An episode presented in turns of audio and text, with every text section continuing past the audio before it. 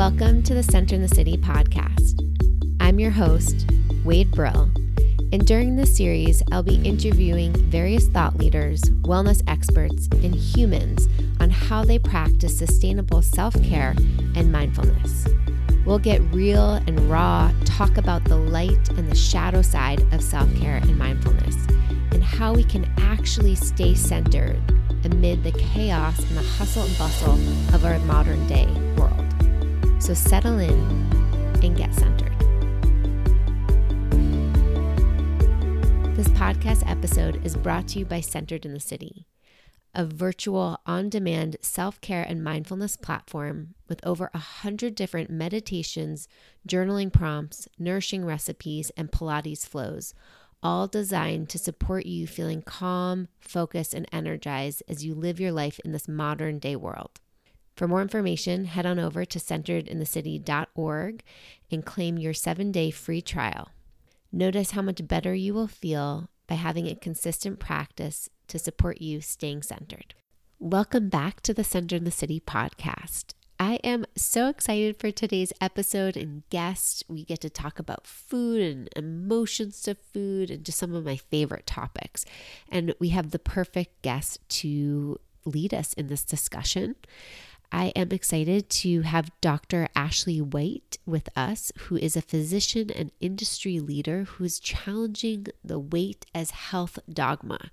Her groundbreaking work with responsive eating has encouraged a critical shift in the medical field in a way that people with larger bodies are perceived and treated.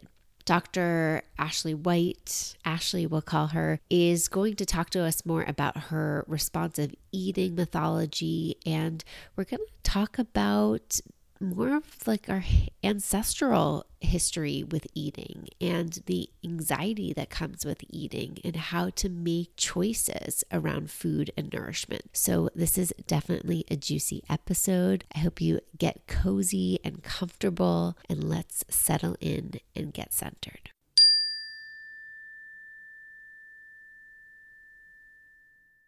Ashley, welcome to the Center in the City podcast. Thank you, Wade. I want to begin with my famous question. I've been getting a lot of feedback around this question that it's like, oh, that's an interesting way to start off. Tell us about a time where you weren't centered and how did you work on recentering yourself? I actually really enjoy that you asked this question, and I've been excited to listen to other people's answers to this. So, when I was thinking about this, I actually think the times that I've not been centered, and I will tell you there have been more than one. are times As all when, of us. right. It's it's not necessarily that these are times where my external environment has everything in order. It's not as though centered times are times when everything is going well. Centered times are actually, in my experience, times when I am okay despite things being totally disrupted. Um, and it's similar to a bit of a flow state despite the chaos. And, and I can be a bit of a chaos agent. So I understand that. Um, I think for me, uh, times when I have not been centered are times when I am experiencing sleeplessness or insufficient sleep plus unex- unexpected circumstances. So I just got COVID, um, which is, you know, I got the mild version, so that's fine.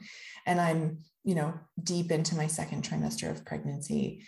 Mm-hmm. And so those two things together made it so that I couldn't work uh, because I work in a hospital and uh, I couldn't um, parent effectively because I was feeling very unwell. And I couldn't go outside to do any of the things that I wanted to do. And I was really lamenting the circumstances. And I was sort of being an irritable version of myself and not really noticing that there were opportunities to do things like meditate uh, like actually that's when i signed up for centered in the city was at that time because i was like okay i need some need some mojo here um, and so when it was when I felt contained by being in the house, by not being able to connect, by not being able to perform, which is certainly a trigger for feeling uncentered for me. Um, I would say that's, I mean, that's a pretty everyday version of, I, I, think a lot of people can probably identify with having COVID and feeling disconnected from the world. Oh yeah. Um, Even I was just sick in general. To- totally, totally. And, and I was shocked by how much I felt jumbled as a result of that. Mm, I love that. And I love that you also didn't just sit in it. I mean, I think part part of the practice is sitting when we're not centered and as you said being with all of the the chaos and the uh, symptoms that sounds like were, were happening in your body from being sick with covid mm-hmm. pregnancy mm-hmm. all of that and that you reached out for support besides just being in it because that's part of the practice to just hold our suffering even when it's not fun hold that non-centered feeling that you reach out for support. So that's awesome. And i'm so happy to have you in the center in the city community. Uh, it's it's lovely because it, it fits into the chaos. Yes and that is how it's intended. I'm excited to talk to you about one of my favorite topics food eating the whole relationship with it. There's so much I've noticed over the years. Not only does like food bring me so much happiness and creativity and connection and it's love and it's memories, there's so much there. And a lot of my relationship to food and nourishment was really highlighted on my month long silent meditation retreat that I did in March. And so I thought this would be a really interesting conversation to talk to you about our relationship to food, anxiety around food. Mm-hmm. And I'd love to begin by just even learning a little bit more about your mythology around responsive eating and how you work with your patients and clients around responsive eating. Mm-hmm. Well, I, I do hope we get to chat about the trajectory of your experience of wanting throughout that meditation. I I think I'd, I'd, love to know what that was like. I, I bet it was up and down. um, but but responsive eating is actually a system. It's a mental framework for approaching each eating experience, recognizing that sometimes we eat because we're hungry, and sometimes we eat because we're wanting. And most of the time, we eat in a way that is entirely automatic, just like we do most things in a way that is completely automatic. And of course, it's rational and normal and, and good for us to eat automatically, because if we didn't, we would probably be hungry a lot and potentially be ill. And so, of course, a lot about eating should be automatic. But in the modern environment, which is uh, intensely calorie rich, we, we rarely experience food scarcity, although we often experience nutrition scarcity. We can find ourselves getting a lot of mixed messages from our appetite. A lot of those messages are, are deep in the subconscious. They're, they're processed in very primitive parts of the brain, such that we feel completely out of control of our appetites. And we do not understand what the appetite is telling us and when. And so, because the culture that we live in creates this impression that we have control, then our personal inability to eat in a way that is prescribed by, you know, the nutrition people and clean eating gurus and you know doctors our, our inability to do that is then internalized as a failure of willpower. And we become really hard on ourselves when we can't diet because mm. it's inconsistent with what is going on in our brains. Mm and as a result, a lot of movements have come up. One of those movements is intuitive eating. And so intuitive eating was a, a really important step forward, recognizing that there, there is the ability to perceive hunger and that with some awareness and with some pausing, you can perceive hunger.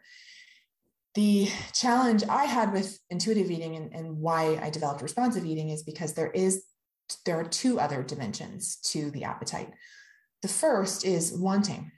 Uh, and wanting is not about hunger, it's not about nutrition, it's not about homeostatic sensing of nutrients. It's about our desire for pleasure and motivation and connection. It's about dopamine fundamentally. And so we eat because we want. And historically, this wanting experience has been mapped onto the hunger experience because if we did not go and pursue food to the exclusion of all other things, we would, as a species, not be here. and so, of course, wanting is powerful, and sometimes in some people, it's it's the reason that we eat, right? Um, and so, I wanted a system that acknowledged wanting, so that we could then live with some version of acceptance so that we could move into saying, hey, wanting is actually just part of being alive. And the discomfort of navigating wanting is part of the human experience. And then developing a, a way to cope through that. And then the third dimension, of course, is the culture, is the is diet culture, which exerts daily pressure on our eating experiences and tells us how to be when that may not be consistent with how we can be. Ugh, I love hearing you talk about all the layers of responsive eating, and the wanting piece is so essential to pay attention to. And I remember when I started my mindful eating practice, a book that really woke me up to all the layers that we want and what are we eating for was a book called Mindful Eating, a guide to rediscovering a healthy and joyful relationship with food by Jan Chozen Bays. Mm-hmm. And I have this in the center of the city community. And this is also how I like to create the nourishment recipes in the platform is paying attention to what part of you is hungry? Like, what are you eating for in this moment? Are you eating for your heart? Mm-hmm. Are you mm-hmm. eating for your fingers? Are you eating for your tongue? Because it's certain time and that's what you think you should. I really love what you said about eating for your fingers because that's very much uh, patterning. That's this idea that we develop ways of eating that reflect early childhood experiences, that reflects generations of experiences and we pursue connection and, and fullness and, and sort of a tactile experience when we pursue food. Lots of people pursue food for a sensory experience uh, because food is so sensory.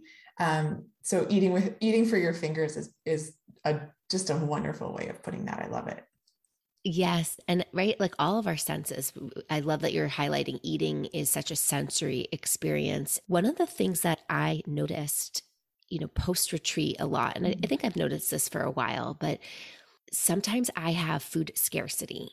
Mm-hmm. And mm-hmm. when I do some reflection on that, what comes up for me is my heritage of being a Jewish person. Mm-hmm.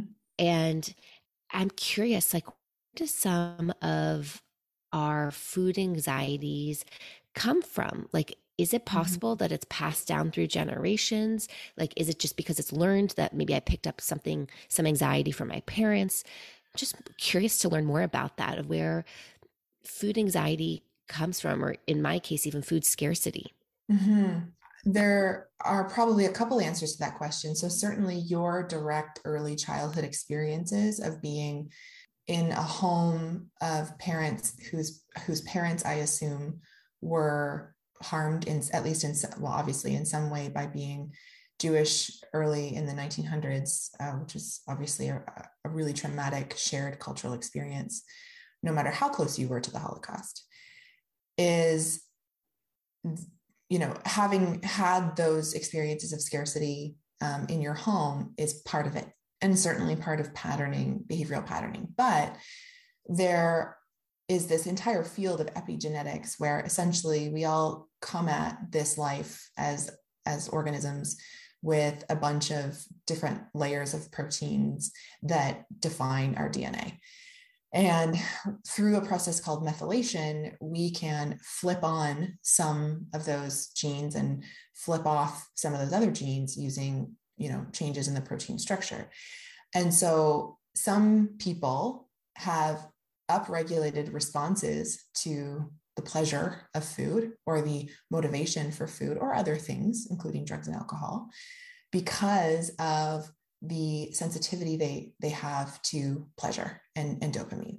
So whatever happened um, and whatever dysregulation occurred generations ago can be passed on um, through the birthing experience of multiple generations to subsequent generations. So you could be perceiving that you have this food scarcity, even though you yourself have never been hungry, because generations ago, something flipped on through this epigenetic process that led you to be more responsive to food scarcity or to be more sensitive to food scarcity which ultimately is a survival instinct mm-hmm. which is which is great from a from an evolutionary perspective it means that you you're adapting to an environment that it that was never meant to be so as you know yeah, that is so helpful to hear and to also connect to the epigenetics, which I know that there's research around mindfulness, the practice of meditation affecting our epigenetics, which is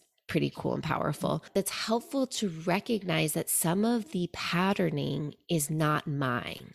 Mm-hmm. Right. That some of it is just kind of in my DNA. And can I observe it and notice it without needing to react to it? Mm-hmm. Like, can I just notice, like, oh, huh, this is, this is coming from a, a deeper place and mm-hmm. can I, like, I'm, what's coming up for me as you're sharing this is just like, oh, wow, can I offer myself more compassion when that scarcity and anxiety shows up? Mm-hmm. We use a tool in, in my program called um, Self as Context. And this comes from a certain kind of therapy called acceptance and commitment therapy.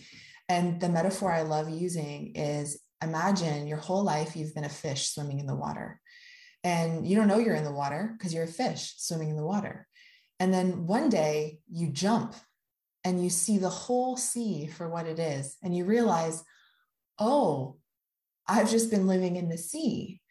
And when you recognize that your circumstances are constrained by things largely beyond your control, then you can find freedom in that and, and acceptance in that and you can then move through life in a way that is less tortured it's, it's, when you apply that to food um, and when you recognize like oh i've just been living unquestionably in a diet culture that would have me feel horrible about things that are are not within my control.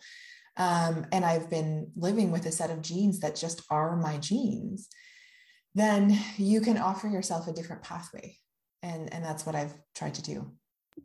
Yes. And that deep practice of acceptance for the circumstances is mm. so powerful so that we're mm-hmm. not spending that extra energy struggling or resisting mm-hmm. i'm curious to learn more i know i have some clients and i have some clients who experience feeling really anxious or off centered when going into eating scenarios like a picnic or a barbecue or maybe a bigger dinner and they don't know they get overwhelmed by food choices mm-hmm. because mm-hmm. whether they don't know what they should be eating or what they want to be eating or whether what's going to give them a stomach ache or what's not i'm curious like what are some ways that you would recommend people kind of be with food experiences in a way that can support them staying centered and embodied at, as they're navigating? Mm-hmm. The first bit of the work that we do is really around identification of values. And I know that you do that as well in Centered in the City. You start with saying, What is it that matters to you? And I like to encourage my patients and my clients to bring their values around physically with them, either written down or in some sort of mantra, um, because that helps them um, remember what matters ultimately, right? And so if they're going into a picnic scenario and it's a picnic scenario with people that they love and you know a context that makes them feel a lot of pleasure and joy then they can recognize that they're going to get filled up by the experience. In addition, the food is obviously going to fill them too, but the the pleasure and the reward of that experience may in fact be the experience. And then the other piece of this is giving yourself a beat. So I use a system called POP in responsive eating, and it stands for pause, observe, and proceed. So it allows us to maintain present moment awareness as um, as sort of you move through each chew.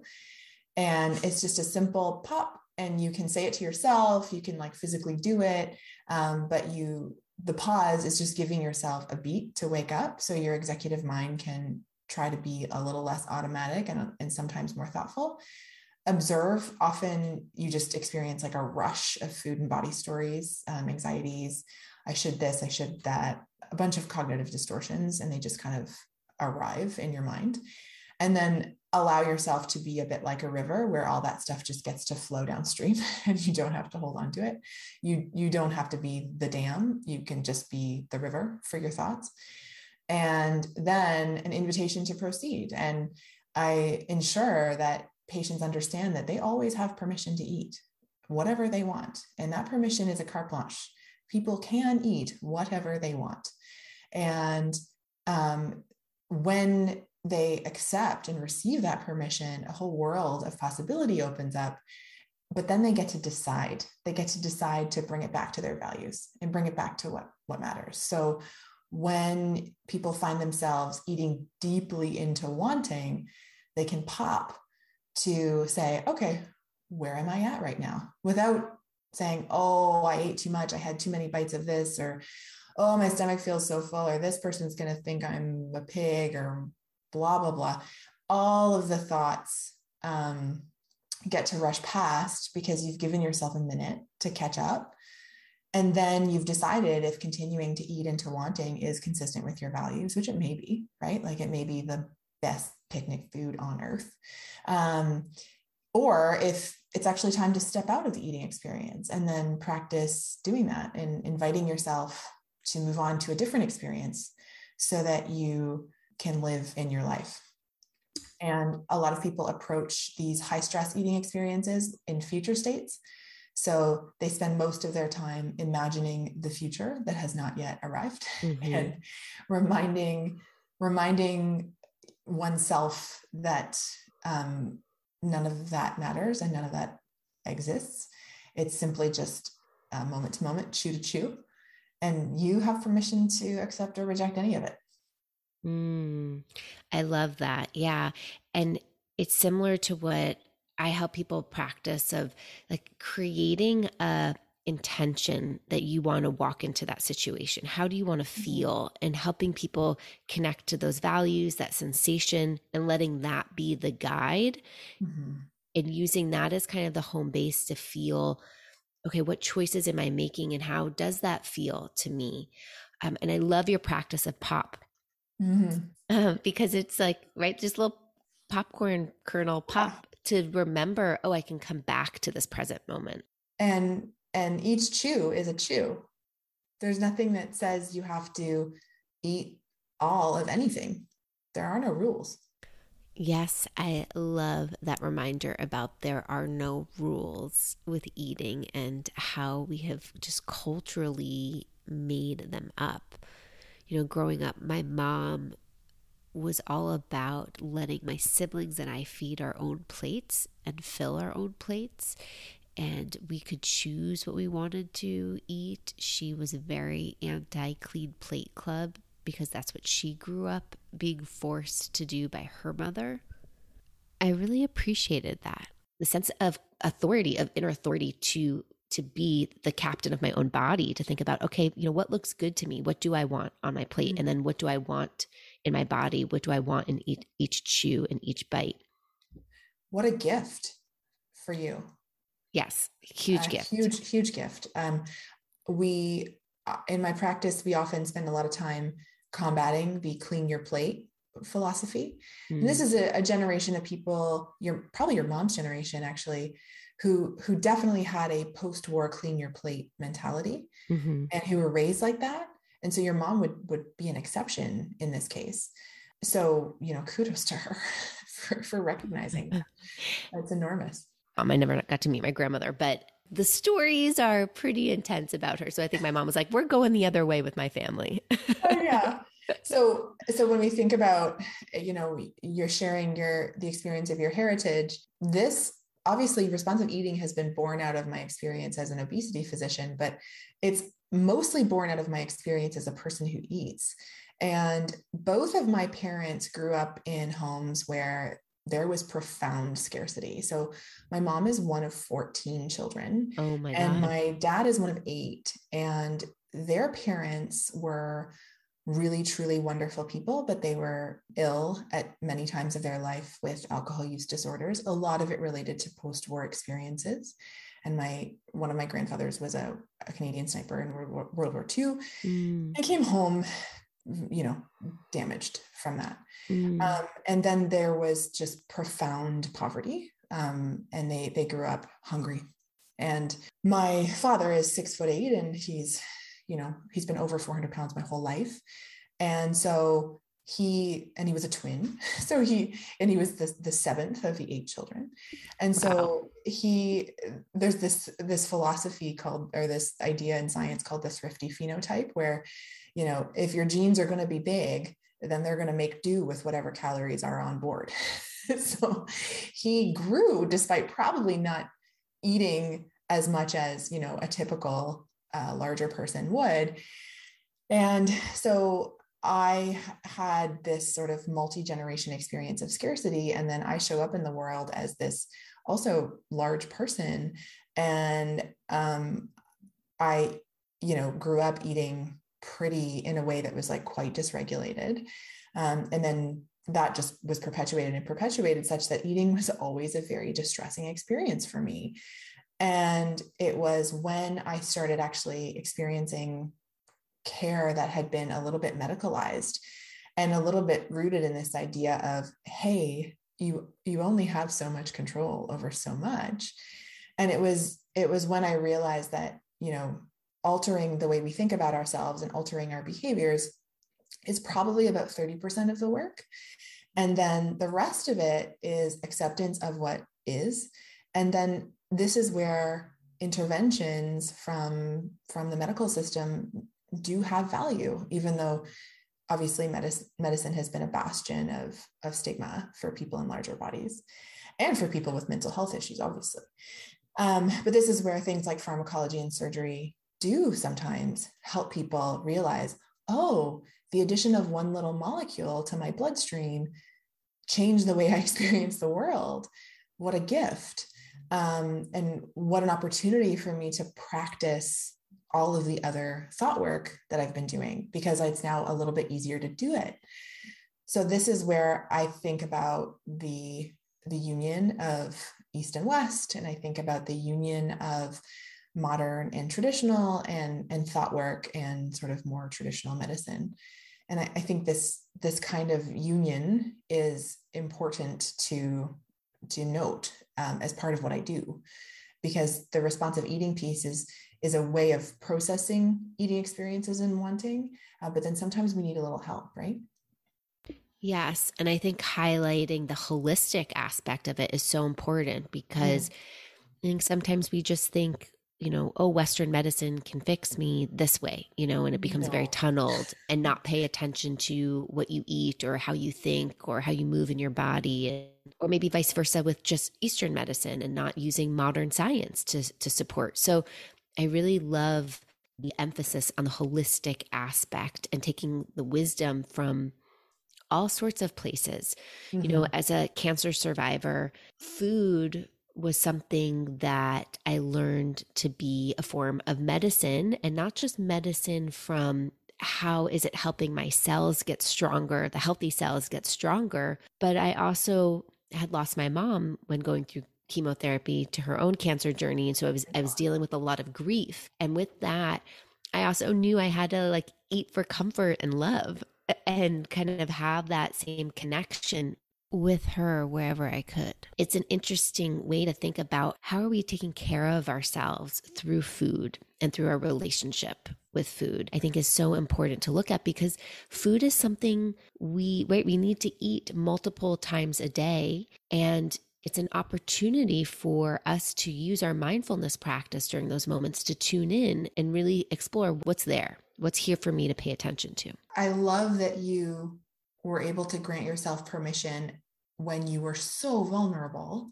And that's just a that's a time for wanting. That kind of a situation is a time for wanting. And accepting wanting as actually just part of the way that you're processing uh, that very very difficult experience. I, I would love if i could bottle that and give it to people. And what happens when you allow yourself that grace is that wanting subsides it gets better and people can do very, very hard things, as you know. And allowing ourselves to experience those flares of desire and flares of pursuit of escape is also okay. Yes. Yeah. There's a practice that I learned from one of my meditation teachers, Diana Winston, around urge surfing. Have you mm. heard of mm. this mm-hmm. practice? Mm-hmm. Uh, I find it so helpful and, and I share it with my clients a lot of the times, whether it's around food or or anything in life, but it's being able to practice observing the urges that we have. So, connecting back to some of the wanting feelings, mm-hmm. noticing how that senses in the body, notice kind of how it arises like a wave, and then also how it falls back mm-hmm. into the ocean like a wave. And as you just said, part of the practice of wanting is, is also knowing that it's going to su- subside. Mm-hmm. The wanting is not going to stay there like this huge hangover craving for it might be super intense but it won't last for for years it, it, it won't and and that is like completely true of of cravings and and wanting and urges um, I think what is interesting is that, so say someone, you know, quit smoking and they quit smoking for 30 years, but then they go back to their, you know, the place they first smoked.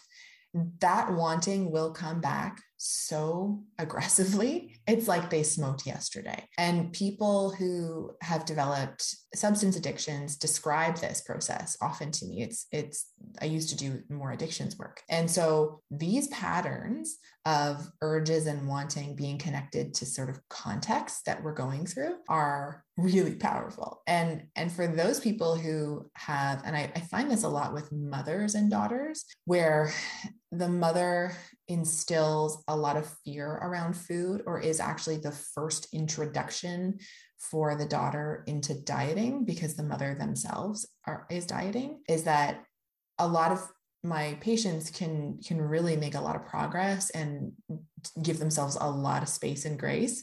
And then they go home where their mom is. And all of a sudden all of their sort of pattern sometimes as extreme as binging but sometimes just sort of routine overeating um, just sort of appear out of nowhere like they have done no work. And because those those those environmental cues are so powerful even even if we thought they weren't going to have power over us they do. Because we remember we are remembering beasts. And uh, it, it sometimes shocks people and if they they've often feel like they've taken like seven giant steps backwards when it's really just a lateral move so that's that's what i was thinking there I love that, just the lateral move. I think that's important to highlight because it's not going back, it's just working with the chaos, working with those intense emotions that come up that get triggered. And now they can use their tools that you've instilled with them and their practices and their awareness to then be in relationship to that slightly differently. The fact that they're probably aware that they're even triggered is huge, uh-huh. huge progress. It's amazing. And then they can approach their, they can look at their parent with compassion and say, Oh, you're living in the culture too. I'm so sorry. Mm. You know, I, I really am sorry that this is what you felt was good for us. And I know that you didn't mean it. Yeah. And just how much forgiveness can be offered and healing can be offered in that interaction. Oh, Ashley, I could keep talking to you about food. We didn't even get a chance to really talk about like cooking and, and being with food in that way. Oh, so yeah. We'll, ha- we'll, have to have you back on the podcast. Can you oh, let people know where they can learn more about you and your responsive eating programs and how to stay in touch? Mm-hmm. Well, first of all, thank you for having me. And, and next time we should definitely talk about what your wanting experience was during that retreat because I, or, or maybe you'll write about it or something because I'm super curious. I have a free version of my responsive eating course available online at drashleywhite.com.